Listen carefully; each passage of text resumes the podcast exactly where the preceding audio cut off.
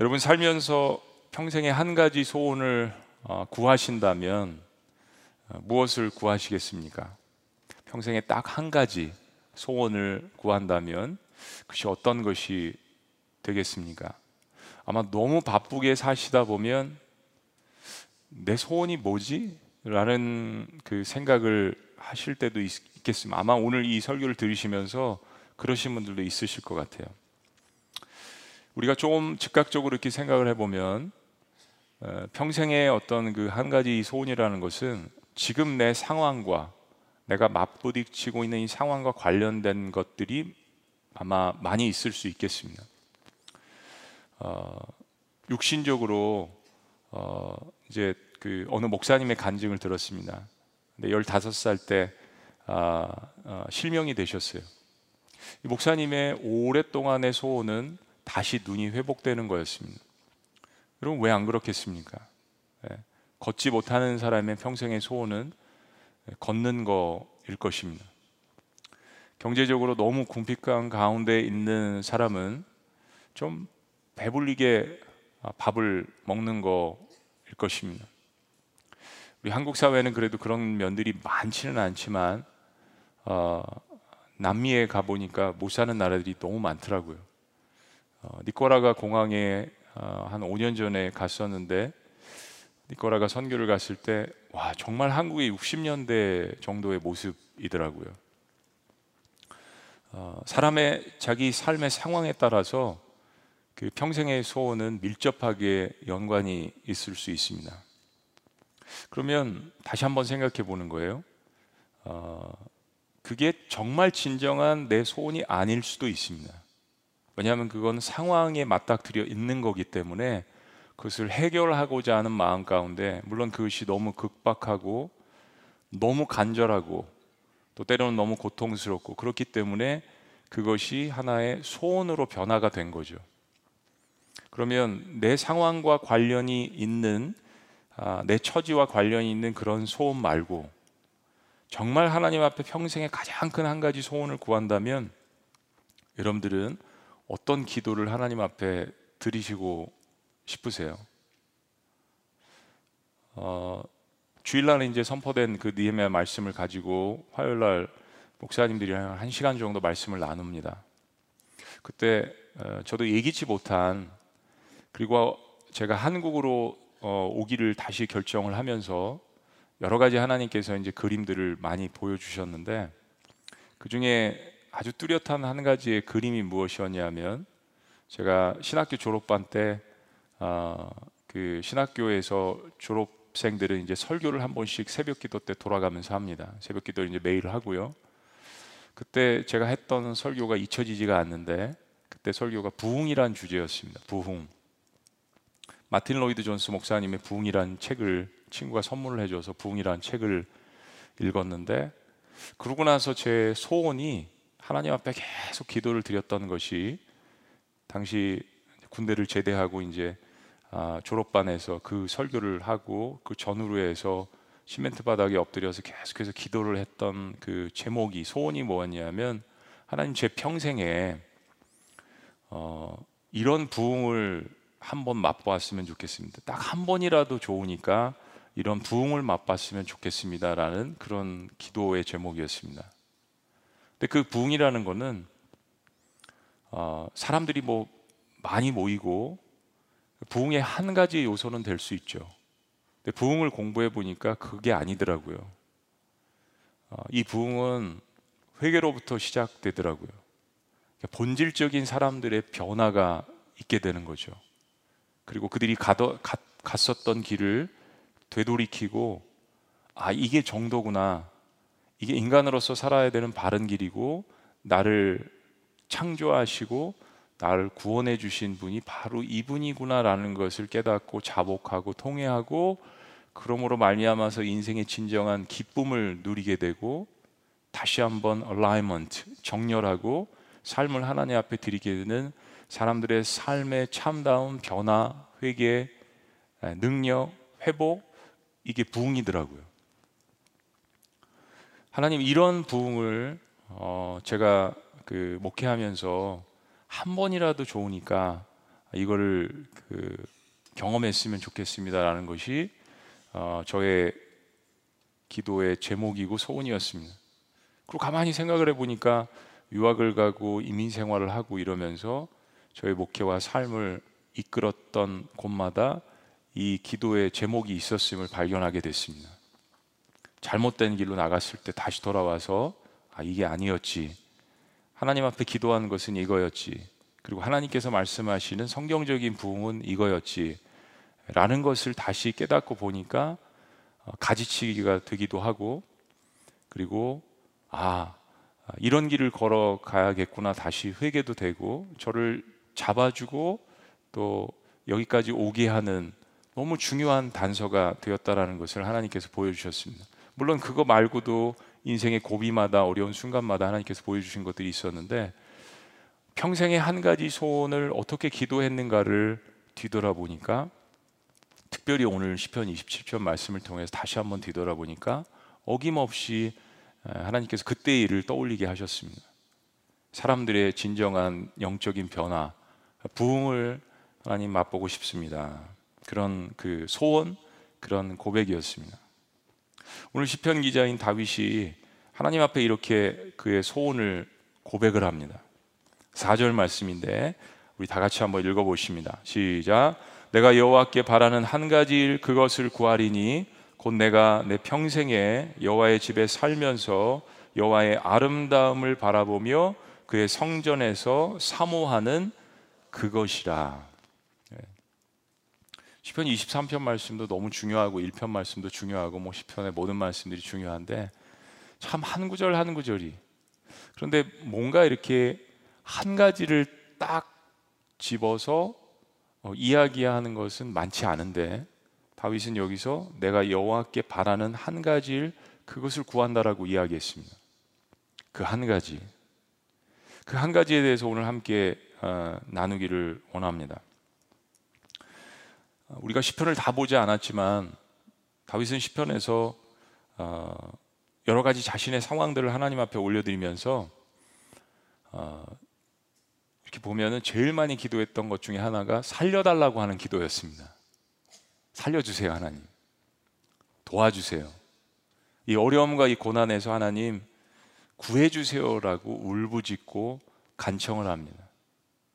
아삽의 시도 마찬가지고 고라자선의 시도 마찬가지고 시편에 있는 많은 시들이 그런 부분들이 많습니다. 물론 시편 이제 150편으로 갈수록 찬송시가 많이 있긴 하지만 우리의 삶의 정황들을 무시할 수 없다는 이야기입니다. 이거는 인간의 고난의 상황에서 당연한 기도라고 생각합니다. 그런데 그의 가장 중요한 소원은 이런 기도가 있었음에도 불구하고 가장 중요한 소원, 이 모든 것을 뛰어넘는 한 가지가 있었습니다. 그 한 가지가 무엇인지 다윗이 오늘 시편 27편에서 이것을 이야기합니다. 그런데 이것을 요약해 보면 네 가지 문, 장으로 또 네 가지 단어로 요약을 할 수 있습니다. 첫째는 그가 의지하는 것. 두 번째는 그가 예배하는 것. 세 번째는 그가 찾는 것. 그리고 마지막은 그가 기다리는 것입니다. 이 네 가지가 결국 한 방향을 가리키고 있는데 그것이 무엇인지 오늘 다윗의 시편을 통하여서 함께 나눠 보기를 원합니다. 다윗의 평생의 소원은 무엇이었을까요? 한 가지인데 네 가지를 통해서 한 가지의 방향을 집중하고 제시를 합니다. 첫째는 나의 구원자 하나님을 의지하는 것입니다. 나의 구원자 하나님을 의지하는 것. 우리 인생을 살면서 아, 두려운 순간들을 수없이 만납니다. 저도 어려운 일을 닥치게 되면 그리고 2주 동안 기도회를 하는데 어느 때보다도 솔직히 말씀드리면 좀 스트레스도 많은 것 같습니다. 수요예배도 있고 금요일도 있고 주일도 있고 그렇지만은 매일 있는 거잖아요. 코로나라는 상황 속에서 예배하면서 또 방문하는 사람들 가운데 확진자가 나오지 않고 성도님들이 안전하게 예배드릴 수 있도록 불밀스러운 일이 없도록 어, 뭐 저희 예배한다고 하면 그렇게 그 민원이 많이 들어간대요. 어, 이것도 한 가지 스트레스가 되는 겁니다. 평상시에는 잘 느끼지 못했던 그런 상황들이 전혀 없었던 예배한다고 민원이 들어오는 일들은 거의 없잖아요.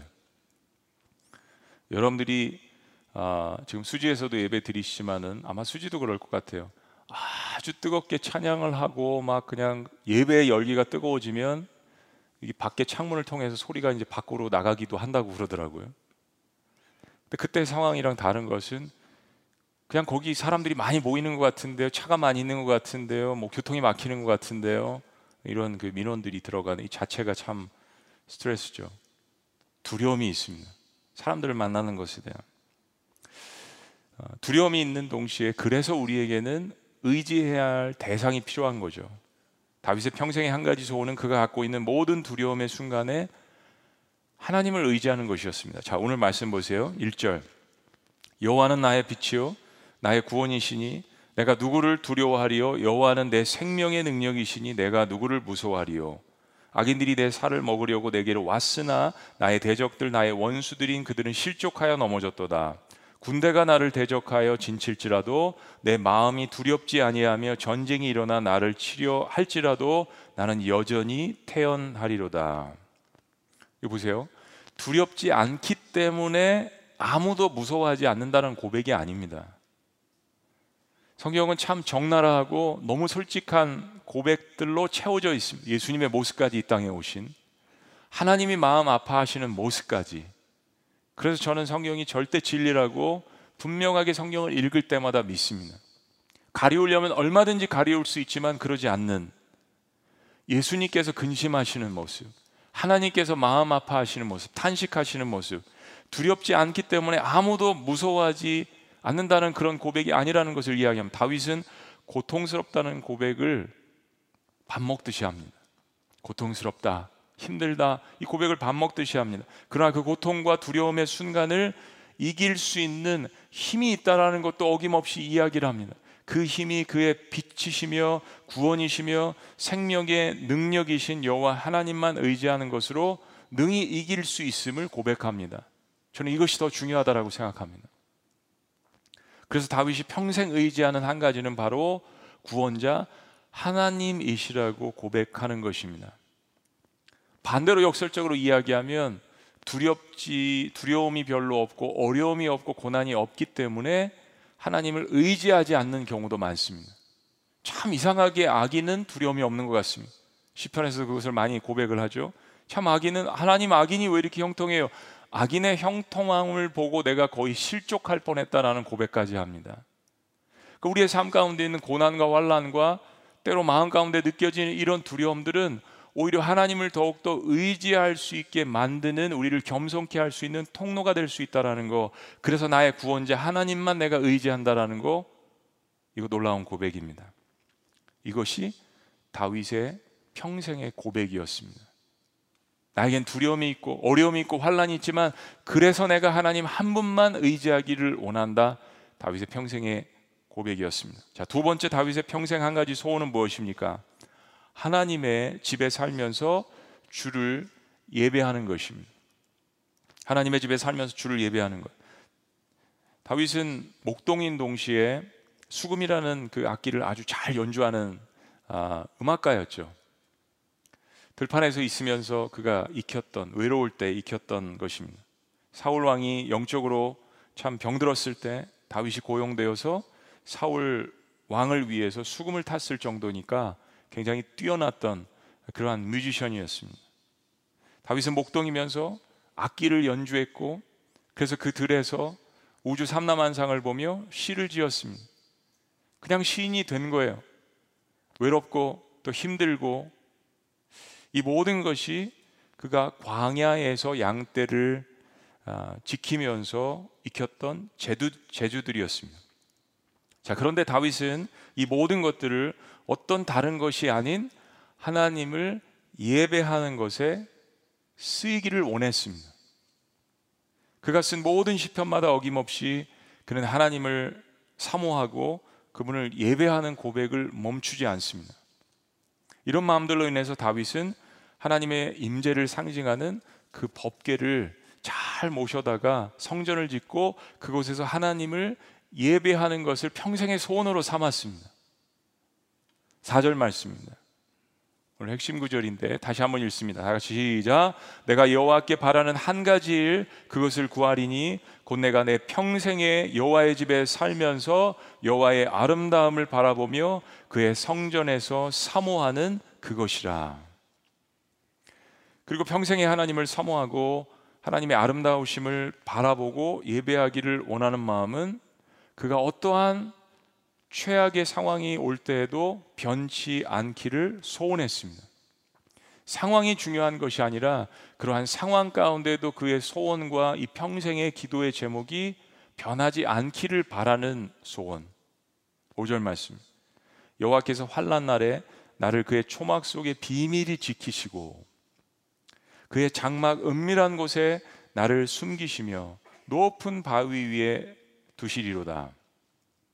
제가 이제 설교를 준비하면서 가장 많은 시간을 드리는 것 중에 하나는 찬양을 고르는 일입니다.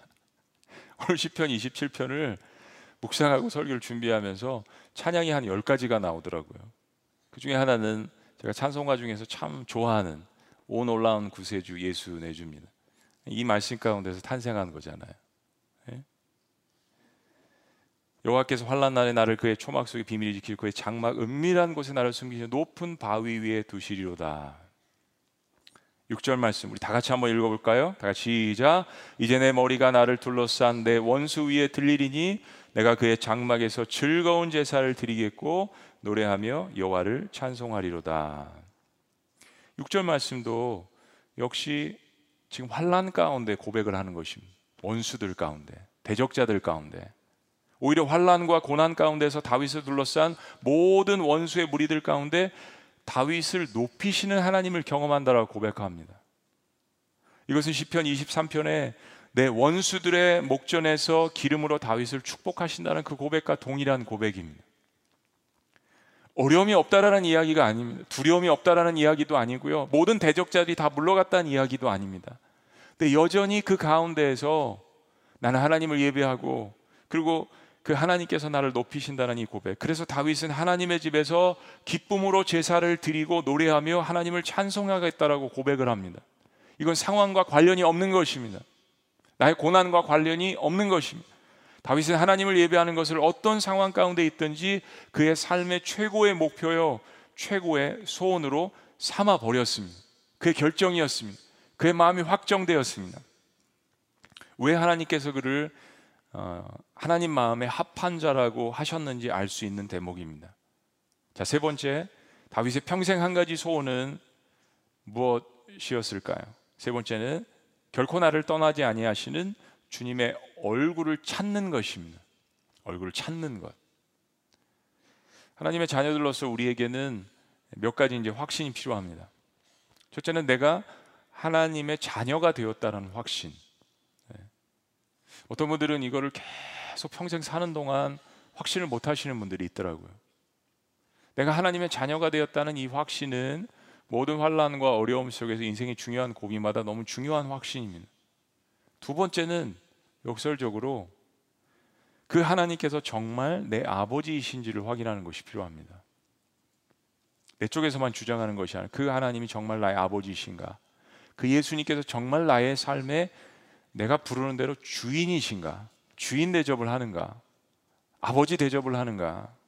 그리고 마지막으로 그분이 평생 나를 떠나지 아니하시고 함께 계시는 분인가에 대한 이 확신, 적어도 이 세 가지에 대한 확신이 필요합니다. 수많은 인생의 고난들 가운데서 우리 하나님께서 나의 곁을 어, 떠나신 것 같은 그러한 착각을 할 때가 있다라고 말씀드렸습니다. 그런데 그분은 때로 어떤 목적 때문에 우리에게 침묵하실 때는 있지만 그러나 한 번도 하나님의 자녀들을 떠나신 적은 없습니다. 하나님의 약속입니다. 우리 그 말씀을 보았습니다. 성경 한두 군데 기록되어 있는 것이 아니라 전반적으로 성경에서 하나님은 결코 하나님의 백성들을 떠나지 아니하신다고 이야기했습니다. 때로 이스라엘 백성들이 죄를 범했을지라도 하나님께서는 바다 끝에서 저 먼 지구 끝에서도 그들을 다시 모으신다라고 약속을 하시지 않았습니까? 느헤미야를 비롯해서 성경의 수많은 하나님의 사람들이 인물들이 하나님 앞에 고난과 위기 속에서 기도할 때마다 하나님 앞에 주장했던 하나님의 약속이었습니다. 내 백성들을 다시 돌아오게 하겠다. 다시 모으게 하겠다. 다윗은 자신의 삶의 경험에서 어, 이런 고백들을 여러 번 했습니다. 오늘 말씀도 마찬가지입니다. 자, 7절 말씀을 계속 보십니다. 여호와여 내가 소리내어 부르짖을 때 들으시고 또한 나를 극률히 여기사 응답하소서. 너희는 내 얼굴을 찾으라 하실 때 내가 마음으로 죽게 말하되 여호와여 내가 주의 얼굴을 찾으리이다 하였나이다. 자, 9절 말씀 다 같이요. 9절 시작.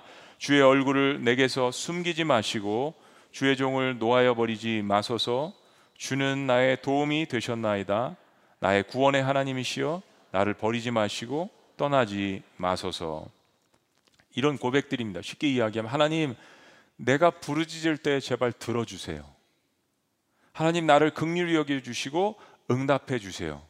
하나님 나에게 얼굴을 숨기지 마세요. 하나님 저에게 노하셔서 저를 버리지 말아 주세요. 하나님 저를 떠나지 말아 주세요. 이 고백들은 시편에서 반복되는 고백들입니다. 저는 이런 고백들을 어, 한계를 갖고 있는 인간의 존재론적인 고백이라고 생각합니다. 우리 모든 사람들의 고백입니다. 생로병사를 갖고 있는 저를 포함한 우리 모든 사람들의 고백입니다. 하나님을 사랑하지만 우리는 감정, 우리의 느낌, 우리의 이성, 우리 인지 능력에 다 한계를 갖고 있습니다. 이걸 하나님 앞에서 인정하는 거참 중요합니다. 내 인생 앞에서 이거 인정하는 게 참 중요합니다. 이 한계를 갖고 있는 인간이 이처럼 끊임없이 우리가 당하는 아, 고난 때마다 하나님 앞에 이렇게 부르짖는 것입니다. 하나님 저를 절대 떠나지 말아 주세요. 저에게 노하셔서 저를 버리지 말아 주세요. 하나님 제가 부르짖을 때 좀 제발 응답해 주세요. 어떻게 보면 때로 부모가 너무 화가 났을 때 자녀에게 채찍질할 때 우리 자녀들이 부모에게 대해서 갖는 마음입니다. 어, 우리 부모님이 우리 아빠 엄마가 내가 이런 일을 해서 나를 버리는 건 아닌가 떠나는 건 아닌가 자녀들이 이런 마음을 갖고 있다고 합니다. 나를 덜 사랑하는 건 아닌가 하나님과의 관계 속에서도 자녀된 우리로서 우리가 한계가 있기 때문에 인지 능력에 한계가 있기 때문에 이런 고백을 합니다. 이거는 옳고 그름의 문제가 아니라 우리 인간의 한계고요. 우리 인간의 본질이고요. 우리 인간의 본능입니다. 그런데 이 모든 것을 능가하는 것이 바로 하나님을 나를 사랑하시는 그 하나님을 신뢰하는 믿음입니다. 하나님을 신뢰하는 믿음, 하나님에 대한 확신. 다윗은 자신의 한계를 능가하는 믿음으로 자신이 경험한 하나님을 이렇게 고백합니다. 지금 앞, 앞구절에 이런 고백들 우리가 하는 이 모든 고백들을 한 후에 다윗이 뭐라고 하는지 잘 들어보세요. 10절 말씀입니다. 7, 8절, 9절 이후에 10절 말씀 다 같이요. 시작. 내 부모는 나를 버렸으나 여호와는 나를 영접하시리이다. 하나님에 대한 확신이 없어서 여러분이 고난 가운데 있을 때 하나님 저를 떠나지 말아 주세요. 저를 버리지 말아 주세요라고 고백하는 것은 아니죠. 확신이 덜해서 그러실 때도 있지만 꼭 그런 거는 아닙니다. 다윗은 이 사실을 깨달아갔습니다. 정말 하나님에 대한 확신이 있어도 고통스러울 땐 고통스러운 거잖아요. 하나님 저를 살려주세요. 고백할 수 있는 거잖아요. 떠나지 아니하시고 고쳐주시고 살려주시고 영원한 곳으로 인도하시는 하나님을 알지만 고난 가운데 외치는 겁니다. 그걸 대표적으로 우리를 위해서 외쳐주신 분이 십자가에 돌아가셨을 때 그 예수님의 고백이었습니다. 하라는 거예요. 고백하라는 겁니다. 우리 한계를 하나님 앞에 고백하라는 겁니다. 그리고 고백할 때 하나님의 크신 손이 나타나서 나를 붙드시면 아, 내가 기도해서 부르짖어서 하나님 붙들어 주셨구나라는 기도에 대한 응답 이게 우연이 아니고 이게 환상이 아니고 정말 하나님의 살아계심을 기도 때문에 부르짖음 때문에 경험하게 되는 거죠. 그러나 기도하지 않은 사람은 그 모든 것들을 우연으로 치부합니다. 이게 다른 것입니다. 그 자녀는 하나님 앞에 부르짖는 것입니다. 이 모든 것들을 능가하는 그 믿음이 다윗에게 있었습니다. 약한 신앙이 아니었습니다. 내 부모는 나를 버렸으나 여호와는 나를 영접하시리다. 사실 부모는 하나님 다음으로 자녀를 가장 사랑하는 이 땅의 존재입니다. 그런데 비록 그런 부모가 나를 버릴지라도 다윗은 그가 믿는 하나님은 자신을 영접할 것이라고 고백했습니다. 사실 다윗은 아버지 이세나 형제들에게 이렇게 음, 인정을 인정을 받거나 신뢰를 받지 못했던 것 같습니다. 사무엘이 그 동네에 왔을 때 하나님의 기름 부으신 자를 찾았을 때 이 장면을 저는 많이 묵상을 해봅니다. 사무엘상 16장 10절 이렇게 보면 여덟 명의 아들이 이세에게 있었습니다. 그런데 어떻게 그 일곱째까지 끝까지 다 사무엘이 이렇게 지켜보고 찾아보면서 하나님의 사람을 찾지 못할 수 있었을까? 사무엘이 영성이 뛰어난 사람인데 그런데도 이세의 아버지는 다윗을 생각해 내지 못했습니다. 이거는 뭐를 이야기하냐면 그 가정 가운데서 다윗은 그다지 인정을 받지 못한 사람이라는 것입니다. 골리앗과의 전쟁터에서도 어, 다윗을 형들이 비웃었잖아요. 이런 그 가정 환경과 상황 속에서 다윗 내 부모는 나를 버렸으나 근데 우리 하나님은 나를 버리지 아니하시고 그러한 나의 못나고 힘든 환경 가운데도 부족한 환경 가운데도 나를 영접하신다. 이 영접이란 단어는 사실 인간이 하나님을 받아들일 때 쓰는 단어입니다. 위에 있는 사람에게 쓰는 하나님이 우리를 영접하신대요. 우리 영접하십니다. 다윗은 비록 육신의 부모라도 자신을 버릴 수 있지만 그가 사랑하시는 하나님만큼은 그를 버리시지 않는다는 사실을 숱한 인생의 골짜기를 지나면서 깨달았습니다. 이거 부르짖을 때만 깨달을 수 있는 겁니다. 그래서 그의 평생의 한 가지 소원은 어떠한 상황 속에서도 그를 버리시지 않고 떠나시지 아니하시는 하나님의 얼굴을 구하고 하나님의 얼굴을 찾는 것이었습니다. 하나님께서 숨으신 것이 아니라 그가 연약해진 믿음 가운데 하나님을 찾는 믿음에 대한 단련이 훈련이 필요했던 것입니다. 마지막 네 번째 다윗의 평생 한 가지 소원은 무엇일까요? 마지막 네 번째는 하나님의 선하심을 보며 기다리는 것입니다. 하나님의 선하심을 바라보며 기다리는 것. 우리 또 한 가지 문제는 고난이라는 상황 속에서 인간이 가지고 있는 한계도 아니고 믿음의 연약함도 아니고 인내에 관한 것입니다. 인내. 너희가 욥의 인내를 들었거니와 인내. 자, 11절 말씀 봅니다. 여호와여 주의 도를 내게 가르치시고 내 원수를 생각하셔서 평탄한 길로 나를 인도하소서. 12절 말씀 다 같이요. 우리 고백입니다. 시작. 내 생명을 내 대적에게 맡기지 마소서. 위증자와 악을 토하는 자가 일어나 나를 치료함이니이다. 위증자 나를 고발하고 거짓 증인 서서 나를 모함하고 나를 괴롭히고 힘들게 하는 여러분 인생 살다 보면 관계 속에서 친구들이나 주변에 있는 사람들이 그럴 때가 있지 않습니까? 악을 토하는 자, 입만 열면 악을 토하는 자, 시라서 참 재미있습니다. 하나님 이런 사람들이 나를 둘러싸고 있습니다.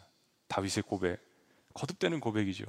우리는 우리를 둘러싸고 있는 여러 가지 문제들, 또 나를 힘들게 하는 사람들, 환경들, 그리고 이런 것들과 연관되어 있는 악한 사탄과의 영적인 전쟁들이 있습니다. 이런 문제들을 하나님 앞에 올려드리면서 우리는 기도합니다. 도움을 요청합니다. 울부짖습니다. 그런데 모든 문제들이 내가 원하는 때에 내가 원하는 방법으로 응답되지는 않습니다. 우리는 이것 또한 신앙생활 하면서 깨닫습니다. 특히 신앙생활을 오래 하면서 더 깨닫습니다. 아주 어린아이의 신앙이었을 때는 어린아이니까 엄마 젖 줘요, 밥 줘요, 물 줘요 하면 즉각적으로 부모는 응답하잖아요. 근데 신앙생활의 연수가 오래되어 감에 따라서 우리의 부모이신 하나님께서 그러시지 않는다라는 거. 꼭 내가 원하는 방식으로 꼭 내가 원하는 때에 그렇게 하시지 않는다라는 것을 우리는 아, 깨닫곤 합니다. 우리와 하나님 사이에 다른 점은 분명히 존재합니다. 하나님 더 큰 그림을 보십니다. 가장 최고의 꽃을 우리에게 부어 주시기를 원하십니다. 그럼에도 불구하고 하나님은 선하시고 공의와 진리로 모든 것들을 심판하시고 판단하시고 선과 악을 분별하시며 하나님의 백성들을 궁극적으로 구원하신다라는 이 믿음이 반드시 우리에게 필요합니다. 다윗은 그의 평생의 소원을 마지막으로 이렇게 고백합니다. 13절 말씀. 다 같이 봉독합니다. 시작. 내가 산자들의 땅에서 여호와의 선하심을 보게 될 줄 확실히 믿었도다. 한번 따라해 보십니다. 확실히 믿었도다. 예, 참 한국 사람들은 그냥 복음도 아니에요. 순복음이 필요합니다. 믿는 것도 확실히 믿는 게 필요합니다. 시편 기자 다윗도 한국에 피가 흐르고 있는 것 같아요. 확실히 확실히 하는 게 좋죠. 특히 믿음은 그렇습니다. 하나님은 아, 뜨겁든지 차든지 미지근한 거 싫어하시는 분이라고 이야기했습니다. 양쪽에 하나님과 세상의 양쪽 발 두 사이에서 머뭇머뭇 타는 이런 모습들을 하나님의 백성들 가운데 자녀들 가운데 보기를 원하시지 않는다고 했습니다. 확실한 믿음. 고난은 끊이지 않지만 하나님께 뿌리를 내리는 확실한 믿음. 시편 1편부터 이 말씀은 시작됩니다. 시냇가에 뿌리를 내려서 그래야 때마다 시마다 하나님이 공급하시는 그 놀라운 영적인 그 은혜들을 기쁨들을 누릴 수 있는 거 아니겠습니까? 그래서 14절 이렇게 마지막에 고백합니다. 다 같이요. 시작. 너는 여호와를 기다릴지어다 강하고 담대하며 여호와를 기다릴지어다.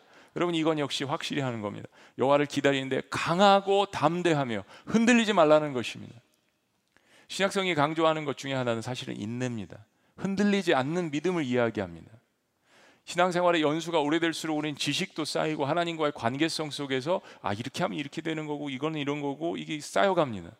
그러면서 아주 교묘하게 그것을 이용하는 아, 우리의 교만한 모습들도 사실은 나타나게 됩니다.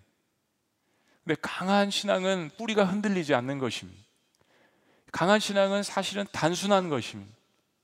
모든 복잡한 문제들 속에서 그 모든 것들을 한 큐에 해결하실 수 있는 그 하나님만 단순하게 의지하는 것입니다. 강하고 담대하게 여호와를 기다릴지어다. 다윗은 하나님과의 깊숙한 관계 속에서 이걸 깨달았습니다. 그래 하나님께서 지금 기다리라고 하시는구나. 사실은 이 기다림 속에 우리가 배우는 것은 하나님을 바라보는 것입니다. 하나님을 찾는 것입니다. 하나님을 구하는 것입니다. 이 모든 것들이 평생의 한 가지의 소원이 되어가는 것입니다. 바로 선하신 그 하나님을 바라보고 기다리는 인내를 이야기하는 다윗의 삶 가운데 배운 중요한 교훈, 바로 하나님이 일하실 때를 배우는 교훈이었습니다. 만약에 다윗이 들에서 양떼를 치면서 그 오랫동안 훈련된 것이 없었다면 그가 사무엘에게 기름 부음을 받고 사울의 칼날에 쫓김을 당하면서 10년 이상 지내고 있었을 때 과거의 목동 시절에 배웠던 인내가 없었다면 다윗은 이 10년의 광야 생활을 견디지 못했을 것입니다. 그러니까 하나님께서 주시는 여러분의 고난과 삶의 어려움에는 다 뜻이 있습니다. 목적이 있습니다. 그 큰 그림을 지금은 알 수는 없지만 욥도 알 수 없었어요. 아브라함도 알 수 없었습니다. 모세도 알 수 없었어요. 그 하나님과 우리의 차이점이죠. 그러나 분명히 한 가지 우리가 아는 것은 모든 세상을 다스리시고 나의 삶의 주관자 되시고 모든 것들을 구원하시는 그분, 그 하나님이 하나님을 사랑하는 그 신뢰에 대한 믿음, 그 마음만은 변치 않는 것. 그 그분을 찬양하고 싶은 예배하고 싶은 이 다윗의 마음, 이 한 가지의 소원을 다윗도 그의 삶의 고난의 골짜기를 지나면서 깨닫게 되었습니다. 오늘 다윗의 평생의 소원 그 네 가지를 다시 정리하면 이것입니다. 첫째, 나의 구원자 하나님을 뭐라고요? 의지하는 것. 저 앞에 읽을 테니까 여러분은 뒤에 있는 거. 하나님의 집에 살면서 주를 사모하는 것. 나를 결코 떠나지 아니하시는 주님의 얼굴을 구하는 것. 하나님의 선하심을 보며 기다리는 것. 여러분 이 모든 것에 네 가지 말씀드린 공통점, 다윗의 고백의 공통점이 뭡니까? 이 모든 소원의 목적어가 하나님입니다. 내가 바라고 구하고 의지하고 사모하고 기다리는 것, 이 모든 소원의 목적어는 어떤 다른 것이 아닌 하나님입니다. 하나님. 여러분, 신앙은 단순한 것입니다. 강하고 담대하게 하나님만 바라보는 것입니다. 그분의 도우심을 기다리는 것입니다. 분명히 우리 엄마는 올 거야. 분명히 우리 아버지는 올 거야. 육신의 부모는 실수할 때도 있고 늦을 때도 있지만 그러나 분명히 우리 하나님 아버지는 오실 거야. 해결하실 거야. 구원하실 거야. 반드시 이 모든 상황 가운데서 나를 건지실 거야. 그리고 기도하다 보니까 이미 하나님께서 예수 그리스도를 통하여서 아들을 통하여서 십자가에서 나의 삶의 모든 가장 강력한 견고한 진을 파하시고 나를 죄 가운데서 구원하셨습니다. 우리가 삶에서 어떠한 어, 의지를 가지고 수많은 것들을 쌓아도 우리의 죄의 문제는 사실은 해결할 수 없잖아요.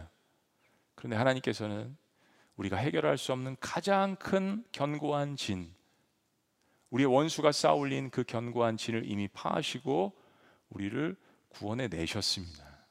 우리가 이 땅에서 싸우고 있는 것들은 이 땅에서 울부짖고 있는 것들은 사실 그 패잔병들과의 나머지의 싸움 그리고 우리를 성숙시키기 위한 하나님 앞으로 더 다가가기 위한 무엇인가 하나님의 주권적인 뜻 가운데 이루어지는 그런 고난 가운데에서 주어지는 것들입니다. 저와 여러분들의 소원은 오늘 다윗의 소원이 되어야 합니다. 4절 말씀 다 같이 다시 한번 읽습니다. 시작. 내가 여호와께 바라는 한 가지 일 그것을 구하리니 곧 내가 내 평생의 여호와의 집에 살면서 여호와의 아름다움을 바라보며 그의 성전에서 사모하는 그것이라. 여러분은 어떤 한 가지 소원을 가지셨습니까? 우리 모두는 하나님의 자녀로서 어떤 소원을 가져야 할까요? 다윗이 말한 이 평생의 소원은 그가 갖고 있었던 모든 삶의 역경과 고난을 뛰어넘을 수 있는 소망이요 능력이 됨을 깨달았습니다.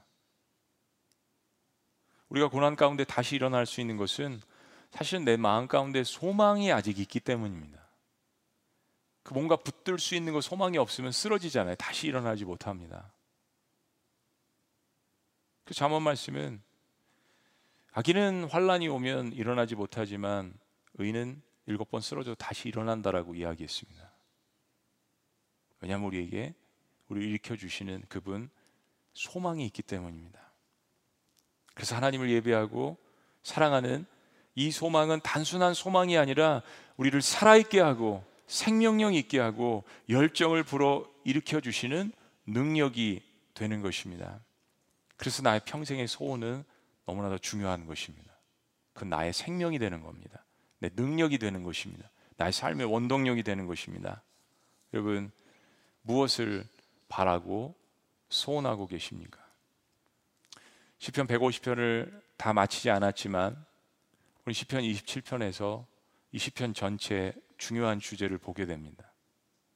우리의 소원은 무엇인지 하나님께서 오늘 이 시간 예배 드리시는 모든 분들에게 하나님께 질문하십니다. 평생의 소원이 무엇이냐? 우리 주일날 느헤미야서를 통해서 느헤미야가 아닥사스다 왕에게 나아갈 때 아닥사스다 왕이 느헤미야에게 질문합니다. 내가 원하는 것이 무엇이냐? 하나님은 아닥사스다의 왕을 통하여서 느헤미야에게 질문하십니다. 내가 원하는 것이 정령 무엇이냐? 여러분 주변에 있는 사람들을 통하여서 환경을 통하여서 또 말씀을 통하여서 예배를 통하여서 하나님 물으십니다. 내가 정말 원하는 것이 무엇인데? 느헤미야는 그 상황 가운데서 주저할 수 있었잖아요. 두려움이 있었다고 했습니다. 아니, 아니에요. 기회를 놓치는 사람입니다. 다음에 하지 뭐 좀 요번 때가 아닌 것 같은데 하나님이 아닥사스다 왕을 통해서 물어보십니다. 내가 원하는 것이 무엇이냐? 다윗 느헤미야는 주저하지 않고 그 마음의 소원을 기도하고 준비한 가운데 하나님 앞에 펼쳐 보입니다. 그리고 모든 것들은 거기에 쓰여지게 되는 것이죠. 이 모든 것을 더하게 하시는 역사가 하나님을 바라보는 여러분의 마음의 그 소원 가운데 이루어지시기를 주의 이름으로 축복합니다. 기도하시겠습니다.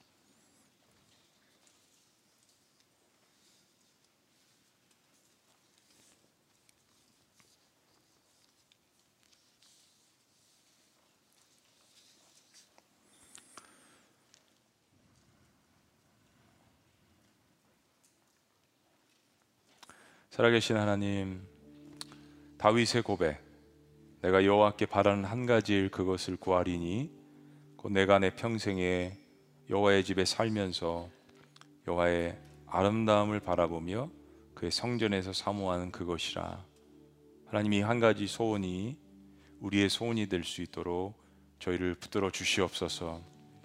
나의 구원자 하나님을 의지하는 것. 하나님의 집에 살면서 주님을 사모하는 것. 나를 결코 떠나지 아니하시는 주님의 얼굴을 구하는 것. 하나님의 선하심을 바라보며 기다리는 것. 이것이 우리의 평생의 소원이 될 수 있도록 주님 인도하여 주시옵소서. 그리고 이것이 모든 삶의 우리가 겪는 고난 가운데 이 소원이 생명이 되고 고난을 이길 수 있는 능력이 될 수 있도록 인도하여 주시옵소서. 우리의 평생의 소원을 통하여서 영광 받으실 찬양 받으실 예수 그리스도 이름으로 축복하며 기도합니다.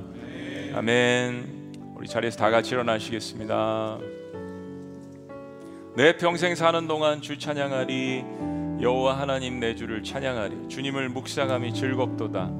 우리 어느 때보다도 전심으로 우리의 마음을 담아서 우리 주님 앞에 기도하는 마음으로 평생의 소원 주님 앞에 올려드립니다라는 마음으로 우리 같이 함께 고백합니다.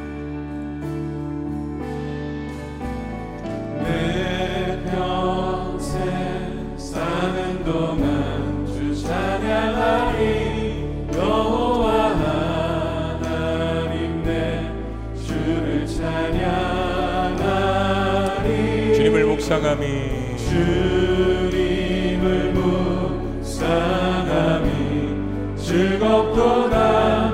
내 영혼 주 안에서 참 기쁘리 다시 한번 다 같이 내 평생 사는 동안.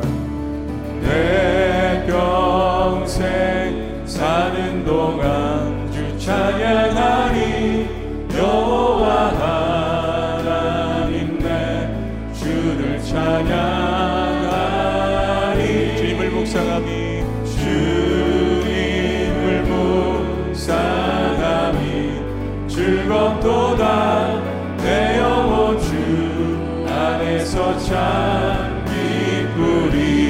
내 영혼아 주님을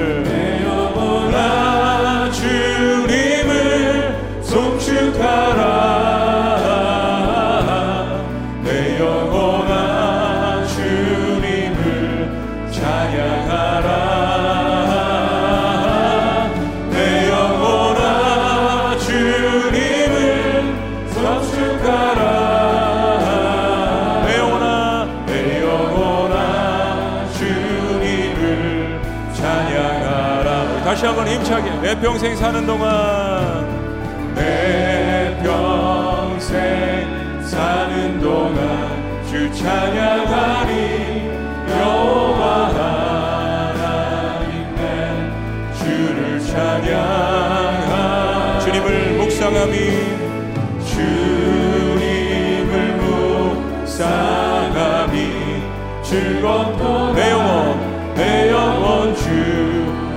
참 기쁘리 선포합니다. 내 영혼아 할렐루야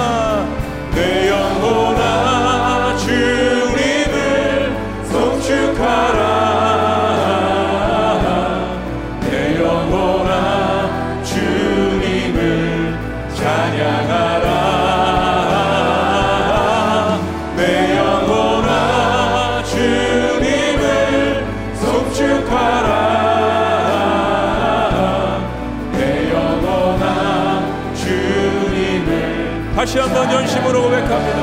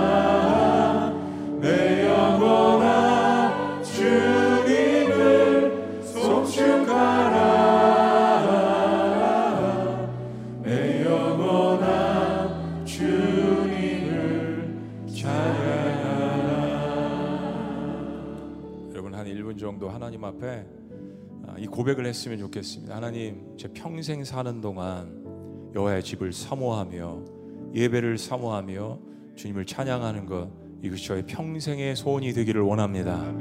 어떠한 고난 가운데서도 주님을 바라보고 구하고 찾고 어, 인내하며 기다리는 그러한 하나님의 사람 하나님의 자녀가 되기를 원합니다. 이 고백 하나님이 너무 기뻐하십니다. 그리고 무엇보다도 이 고백은 어둠의 세력을 물리칠 수 있는 능력이 됩니다. 여러분 오늘 능력에 관한 말씀을 들으셨습니다. 치료에 관한 회복에 관한 말씀을 들으셨습니다. 이것을 통하여서 여러분 영원히 일어나며 그 영원히 하나님을 송축하는 그 역사를 여러분 속에서 경험하시기를 원합니다. 하나님의 치료하신과 회복이 여러분이 중보기도 하는 가족들과 여러분 스스로를 통하여서 하나님을 송축함을 통하여서 여러분이 영혼이 살아나고 육신이 소생되며 비전이 회복되고 하나님을 높으림으로 말미암아 하나님 나라가 여러분 삶 가운데 임하는 놀라운 역사가 있기를 원합니다. 주님 앞에 이 손을 올려드리기를 원합니다. 기도합니다. 주님.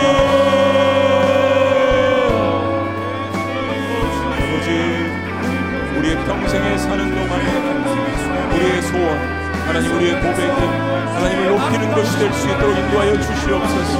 하나님대로 잊고 살았습니다. 주님을 높일 때 우리의 삶의 어둠의 세력이 물러간다는 이 사실을 하나님대로 잊고 살았습니다. 내 것을 주장하고 하나님의 욕심을 주장했던 것들을 회개하며 용서합니다. 하나님 용서하여 주시옵소서.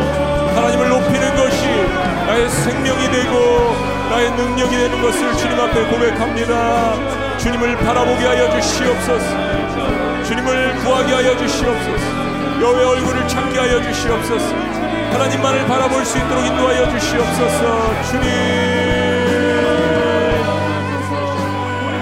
주님을 하나님 아버지 예배했던 마음들이 사그렀던 열정들 다시 한번 회복될 수 있도록 인도하여 주시옵소서. 주님 사그러졌던 모든 주님을 사랑하는 마음들이 회복될지어다 아버지 모든 어둠의 세력이 물러가게 하여 주시옵소서.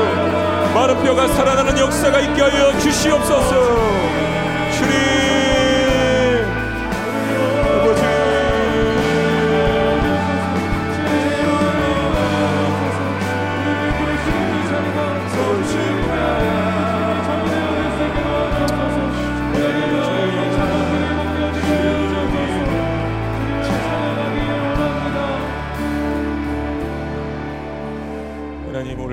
말씀을 통하여서 아, 우리 육신적으로 또 영적으로 정신적으로 곤고한 우리의 아, 교우들 우리 형제 자매들을 주님 앞에 올려드립니다. 우리 최소정 성도님 재작년에 흑색종으로 시작해서 작년에 폐로 올해는 난소로 복막으로 전이돼서 항암 치료 받고 있는데 강도가 높은 항암약 때문에 여러 가지 통증과 불면증 부작용이 있습니다.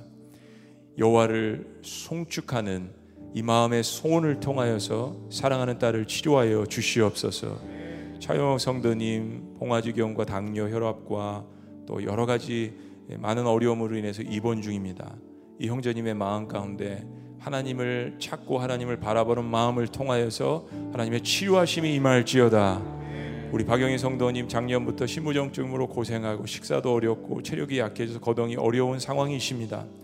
아, 노모이시지만 하나님을 사랑하는 이 소원의 마음을 통하여서 하나님께서 함께 하시고 치료하시는 역사가 있을지어다.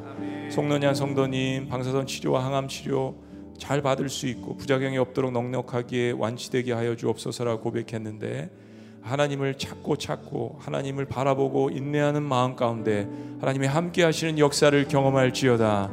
이윤아 성도님 유방암으로 수술 후 방사선 치료 오늘까지 받는데 온전히 회복되게 하시고 식욕과 체력의 회복도 여호와를 사랑하고 주님을 사모하고 예배하는 마음 가운데 사랑하는 딸을 치료하실지어다. 우리 주님 앞에 어, 이 성도님들을 올려드리며 여러분 스스로의 갖고 있는 기도 제목들도 하나님 앞에 부르짖고 여러분 가족과 주변에 있는 여러분이 기도하고 싶은 사람들을 주님 앞에 올려드리며 하나님을 바라보는 마음 가운데 하나님의 치료하시는 놀라운 역사가 있는 그러한 마음으로 다시 한번 성도님들을 올려드리며 주님 앞에 기도합니다. 주님.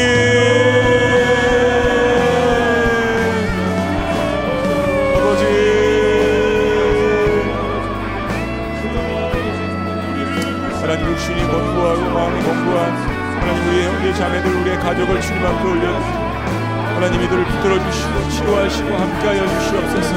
하나님만이 베풀어 줄 수 있는 놀라운 역사가 있음을 믿습니다. 하나님의 자녀들을 회복시키고 치료시키고 놀라운 역사들을 하나님의 백성들이 경험케 하여 주시옵소서. 하나님 살아계심을 경험케 하시는 역사도 기도의 응답도 경험할 수 있도록 주님 인도하여 주시옵소서. 오늘 나와 함께 하시고 나를 떠나지 아니하시는 그 하나님의 놀라운 역사들을 경험하는 하나님의 백성들 하나님의 자녀들 하나님 신은 가운데 울부짖는 주의 백성들 주여 보게 하시고 바라보게 하여 주시옵소서. 주님 치워여 주옵소서. 주님 붙들어 주시옵소서. 아버지